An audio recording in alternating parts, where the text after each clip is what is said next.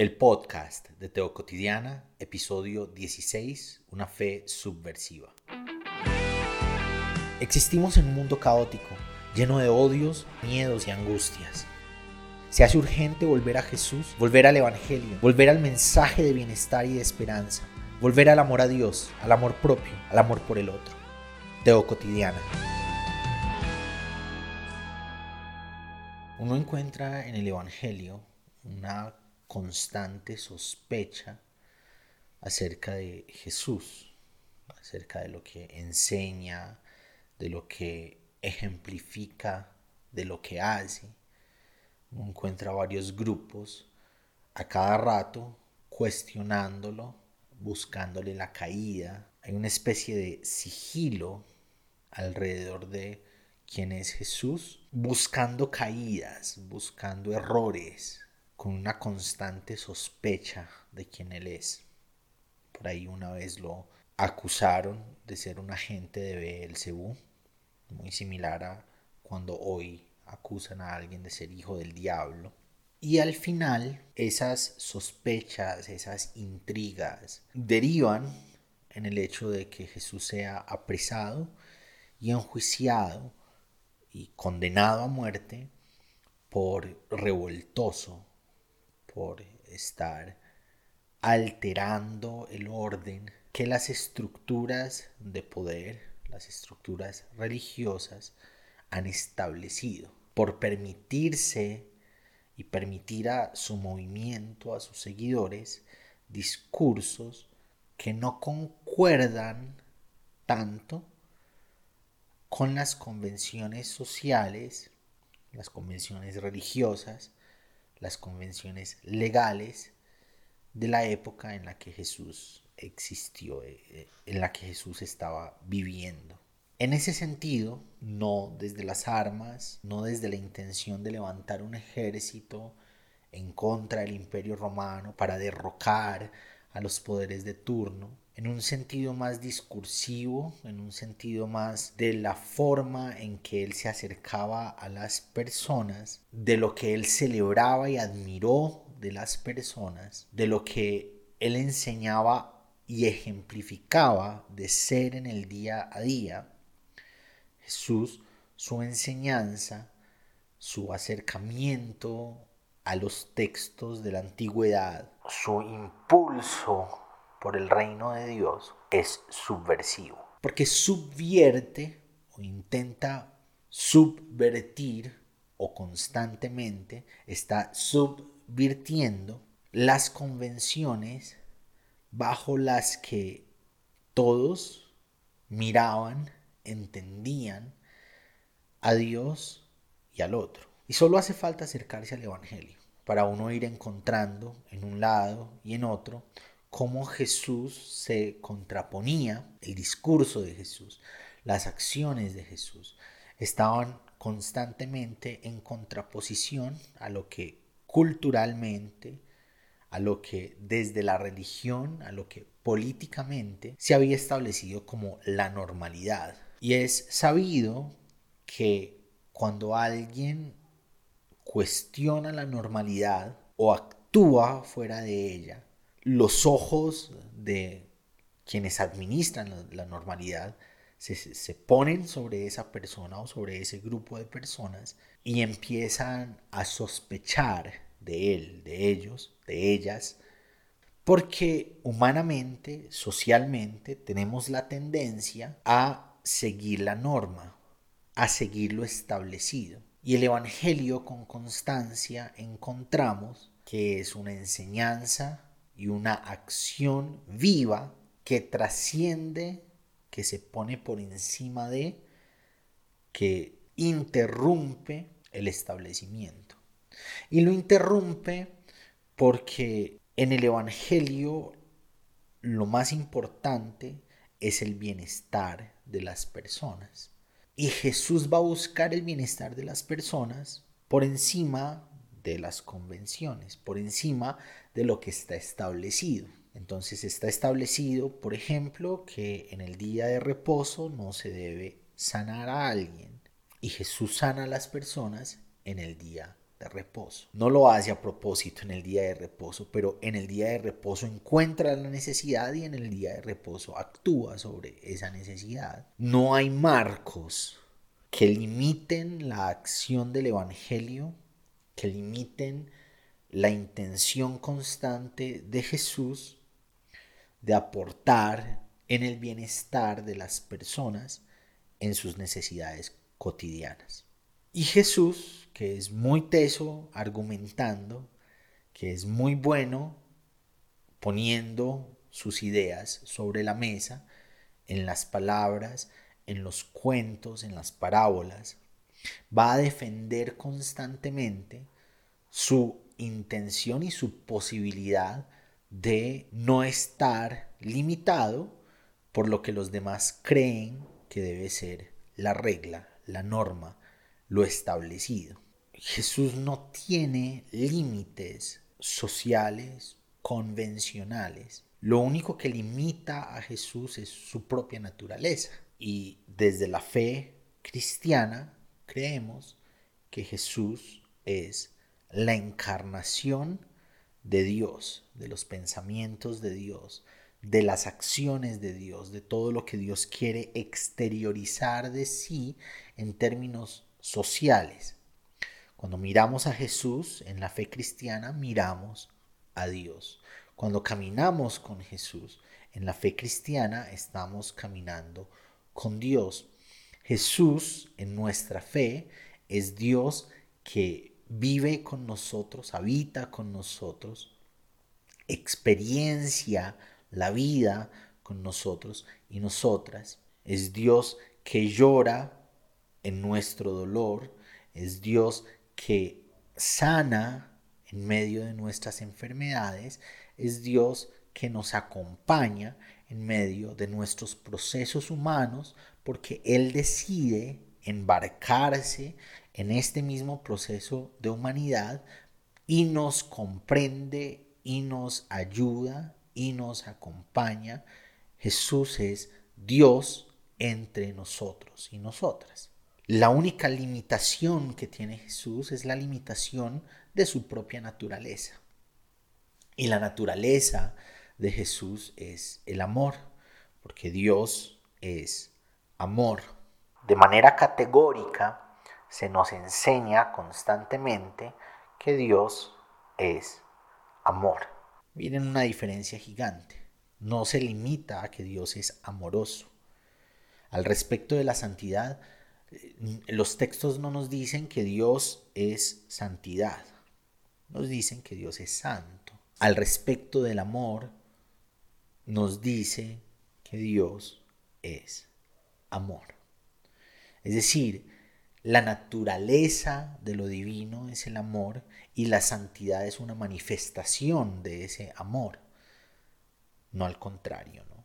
El asunto es que la naturaleza de Dios en Jesús está en constante fricción, choque, tensión con las convenciones de la fe que las personas vivían nominalmente.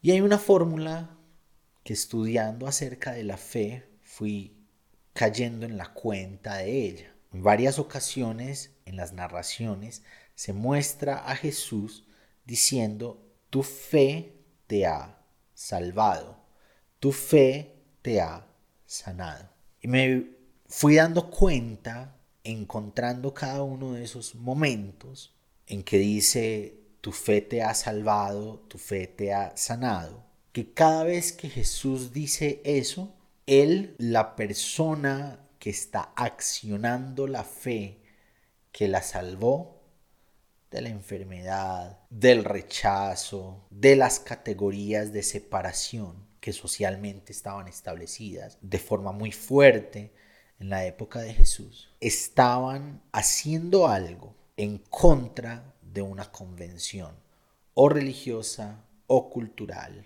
o legal. Estaban haciendo algo que iba en contra de lo que estaba establecido como el deber ser, como lo bien visto en el hacer de una persona. Y hoy quisiera tocar tres de esos momentos en que Jesús dice, tu fe te ha salvado. Y quiero hacer un énfasis específico. Los tres casos que vamos a mirar, que quiero que miremos, que propongo que miremos, son de mujeres. Mujeres que se atreven a alterar la convención, a irse en contra de la convención para lograr el acometido de la fe y Jesús las celebra. Está esta mujer que está muy asustada. Tiene todas las razones para estar muy asustada. Acaba de cometer un delito en contra de la ley, en contra de lo que está establecido por la ley de Moisés. Por ese delito le pueden hacer mil cosas malas y ella sin embargo decidió cometerlo con tal de acercarse a ese maestro itinerante del que todos están hablando, que va de aldea en aldea sanando a las personas que están enfermas. Ella ya había gastado un montón de dinero en diferentes médicos, en diferentes doctores, buscando sanar su aflicción y no lo había podido lograr. Llevaba 12 años, 12 años con flujo de sangre. Y la ley establece que ninguna mujer con flujo de sangre debe acercarse a las personas porque todo lo que esta mujer toque es contaminado, es impuro. La cama donde duerme, el plato donde come, los cubiertos con los que come, las sandalias que la calzan, todo lo que una mujer tocara mientras estaba en su ciclo era impuro. Y esta mujer sabe que lo que está haciendo, que lo que está cometiendo es un delito y sin embargo lo hace se mete entre la multitud de las personas que están siguiendo a Jesús. No sé si ustedes han estado en multitudes cuando hay alguien famoso cerca. A mí me ha tocado. Y si uno quiere hacerse lugar para alcanzar al famoso, uno tiene que tocar y hacerse paso en medio de muchas personas. Esta mujer decidió contaminar a muchos a muchas con tal de llegar a ese maestro famoso itinerante que va de aldea en aldea sanando personas. Con una idea, con un gol específico. Si solo le toco la punta de la ropa, tal vez soy sanada. Me imagino que estaba buscando pasar desapercibida. Me imagino que se preparó, se puso todo lo que debía ponerse para que la gente no se diera cuenta que era una mujer menstruando la que se estaba haciendo lugar en medio de la multitud. Se puso los trapos que desde la antigüedad se llamaban trapos de inmundicia. Se armó de todo el valor posible para infringir la ley y se fue a buscar a Jesús. Ella no estaba esperando que él se diera cuenta del lo que ella iba a hacer. Solo quería tocar la punta de su vestido, de su manto. Al ella tocar ese manto, ese manto también iba a ser considerado impuro por la ley. Todo lo que tocara iba a ser contaminado. No podía abrazar a sus hijos o a su esposo o a su familia. No podía acercarse a nadie. Durante 12 años no pudo acercarse a nadie. No podía tener calor humano de sus amigos y familiares. Porque la condición en la que estaba y la ley, esa combinación, la alejaban de las personas y de la realidad social. Lo que tenía en mente era tocarle el borde del manto y lo logró, lo tocó. Ese que toda la gente decía que era un rabí, era un maestro de la ley, volteó, pregunta, ¿quién me tocó? Los discípulos dicen algo, la cosa más coherente del mundo. Pues todos te estamos tocando, maestro, todos te estamos siguiendo. Todos estamos aquí enfilados, hay mucha gente. Y él dice, no, no, no, no, no, no, yo no me refiero a eso, me refiero a que salió poder de mí. Y ella lo mira, lo único que ella estaba esperando era el regaño y con miedo le explica. Y Jesús la alaba, la aplaude, le dice, tu fe te ha salvado, te ha sanado. Es una fe subversiva, es una fe que se va en contra de la ley, es una fe a la que no le importa si está o no está contaminando a las demás personas, a la que no le importa si está o no está cometiendo un delito. Lo único que le importa es hacerse lugar entre las personas para alcanzar a Jesús alcanzar la esperanza de lo que hay en Él que puede sanarla, para tocarlo, recibir sanación. Y no solamente recibe sanación, también recibe dignidad. Jesús no la regaña, es un rabino reconocido por las personas que debería regañarla por estar haciendo algo en contra de la ley. Y lo que hace es alabarla.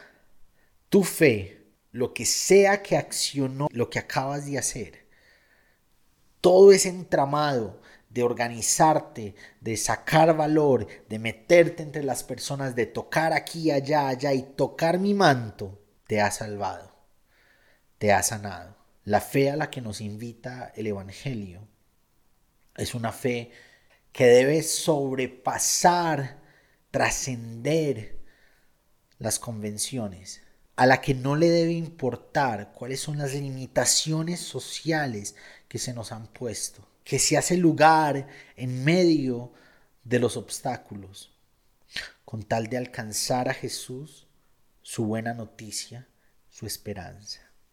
Si tienes una limitación que según todos es contaminante, que según todos te aleja de los demás te hace estar distante porque los demás no van a querer tenerte cerca para no ser contaminados. Jesús permite que te acerques a Él, te dignifica, te sana de esa condición, te alienta, te llena. Esta otra vez Jesús había sido invitado a comer con los fariseos. Es una invitación bien interesante en la época de Jesús, uno no se sienta a la mesa con los esclavos o con los sirvientes. Uno no se sienta a la mesa con quienes son de menor rango. Uno se sienta a la mesa con quienes son los pares. Y la invitación que le hacen a Jesús es precisamente un reconocimiento entre los fariseos en ese momento, en ese lugar, en esa casa específica, de que Jesús tiene nuestra misma dignidad. Uno esperaría que en un reconocimiento de igualdad por parte de los fariseos, Jesús buscaría guardar la compostura, sostener ese reconocimiento, mostrar que tiene lo que se necesita. Jesús no es del mundo de los maestros. Jesús es un tectón, lo que traducimos como carpintero. En la escala social, los tectones están por debajo del campesinado y por encima de los mendigos. Jesús era pobre. Estudiar para ser maestro requería dinero o requería que fuese reconocido por otros maestros por tener una habilidad muy fuerte desde muy niño de entender la ley, de interpretar la ley. Pero sabemos que Jesús no fue uno de esos.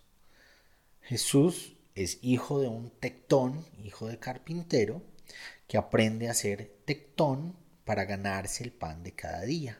Lo fue durante la mayor parte de su vida, por hasta los 30 años. La esperanza de vida en tiempos de Jesús no pasa de los 40 años. Esa es más o menos la esperanza de vida. Si en nuestra época la esperanza de vida va entre los 70 y los 80, dependiendo de los lugares en que se vive, la esperanza de vida en tiempos de Jesús va entre los 30 y los 40. alguien de 40 es un anciano, es alguien muy mayor. El asunto es que Jesús es invitado por los maestros de la ley como un par a comer con ellos en la mesa. Alguien que viene desde abajo llega a ser reconocido como un par por algunos fariseos. Uno esperaría que sus acciones, que lo que dice, guardan la compostura que permita que esos pares vean en él a alguien igual. Jesús estaba siendo invitado a la boca del lobo y en realidad uno encuentra a Jesús dando constantes razones para que el lobo muerda. Jesús no guardaba compostura. A Jesús no le importaba si lo estaban o no lo estaban reconociendo como par. Sentado en la casa llega una mujer de mala fama, una mujer pecadora, y se le acerca, se pone a sus pies. Y entre los fariseos empiezan a murmurar si éste fuera profeta. Cuestionan su nivel, su igualdad, su dignidad. Si éste fuera lo que están diciendo que es, si éste de verdad fuera digno de estar con nosotros, se habría dado cuenta que la mujer que lo toca es pecadora, es impura, tiene mala fama. Y Jesús se da cuenta de lo que está pasando y los mira y los confronta a ellos, a los fariseos, a los administradores de la fe, a quienes sí saben de lo que se trata, la ley y Dios y todo lo que Dios quiere del pueblo y todo lo que Dios quiere de ellos. Los mira y los confronta. A ellos que lo habían invitado en su superioridad moral, en su superioridad intelectual, en su superioridad espiritual, seguramente esperando que él como ellos rechazara a quienes no hacían parte de esas superioridades de los fariseos, esperando que él se llenara con esa idea de santidad que aleja, que los tenía alejados de los demás que no son santos, no son puros, no son dignos, los confronta y la mujer no dice nada, está escuchando toda la conversación donde ella es acusada de ser pecadora, indigna, no santa, impura. Ella no tenía por qué estar ahí, ni en la casa del fariseo, ni tocando a Jesús. Sin embargo, ella fue hasta allá para desbordar su alma a los pies de ese maestro del que todos estaban hablando que estaba generando sanación no solamente del cuerpo, sino también del alma. Se hizo lugar entre las críticas de esos fariseos que desde la superioridad moral, espiritual, la estaban mirando a lo lejos, la estaban rechazando, la estaban menospreciando. Y ella sigue lavando los pies de Jesús. Y Jesús la reconoce, reconoce su dignidad. Jesús se deja tocar de ella porque el reino de Dios es tocable. Al reino de Dios se pueden acercar incluso esos que nuestras convenciones hemos dicho que son impuros e indignos. El reino de Dios es palpable, no está distante, separado por santidades, sino cercano desde el amor, desde la empatía, desde la comprensión, desde la cercanía. Jesús la mira y le dice, tu fe te ha salvado. Esos pecados por los que sos famosa, por los que estos te están rechazando, son perdonados. Tu fe te salva. Esa fe que te llevó a venir hasta aquí, incluso en medio de los rumores, incluso en medio de la mala fama, incluso en medio de lo que dicen de vos, se dispersan. Esa fe que te lleva a lavar mis pies, a tocarme, aunque estos digan, que sos una intocable, que sos una impura, que sos una indigna. Esa fe que te impulsó a venir, que te impulsó a tocar, que te impulsó a hacer, te ha salvado. ¿Cuál es el rumor en contra tuyo? ¿Cuáles son esas impurezas que otros reconocen en vos? ¿Cuál es la mala fama por la que los administradores de la fe, los otros cristianos, nos han señalado y rechazado, Jesús nos acepta, nos acerca, nos dignifica, nos deja tocarlo, nos deja vivirlo, nos perdona, nos llena. En una ocasión Jesús se sale de los territorios de Israel, se va para un territorio no judío, para oír, para descansar, para conversar con sus amigos y amigas, los seguidores y seguidoras, pero la fama de Jesús había alcanzado territorios de no judíos. Y por allá, fuera de las márgenes de Israel, llega una mujer que conoce la fama de Jesús a pedirle la sanación de una niña, de su hija. Los judíos en tiempo de Jesús tienen interiorizada la idea de que ellos son el pueblo de Dios, están llamados a gobernar a todas las demás naciones de la tierra. Y entonces esta mujer se acerca en un momento en el que Jesús no quiere ser molestado y le pide una sanación para su hija. Y Jesús le dice, he venido a los míos, he venido a los judíos.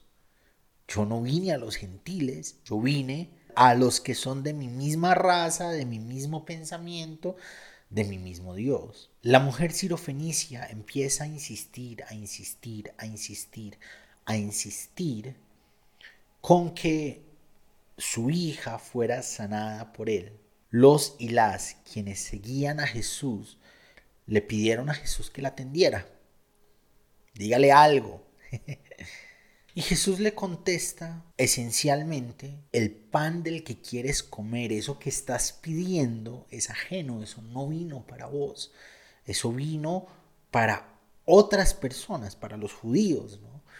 para los míos, los de mi misma raza, los de mi mismo credo, los que esperamos al mismo Dios, los que esperamos la misma respuesta, esto es para los semejantes a mí.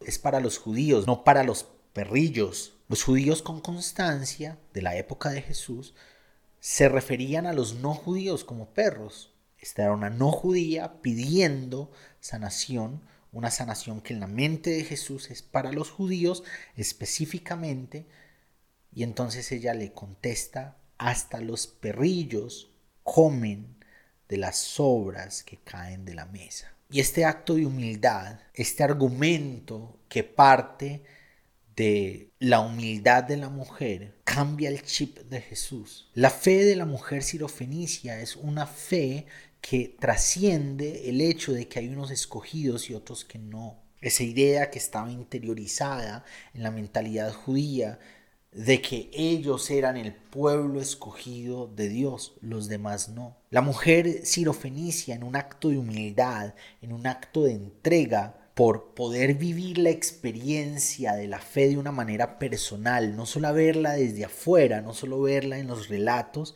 que le habían contado de lo que hace el maestro itinerante, de lo que hace el sanador que va de aldea en aldea, que esta vez vino aquí a las afueras de Israel y está cerca mío, tal vez puede sanar a mi hija.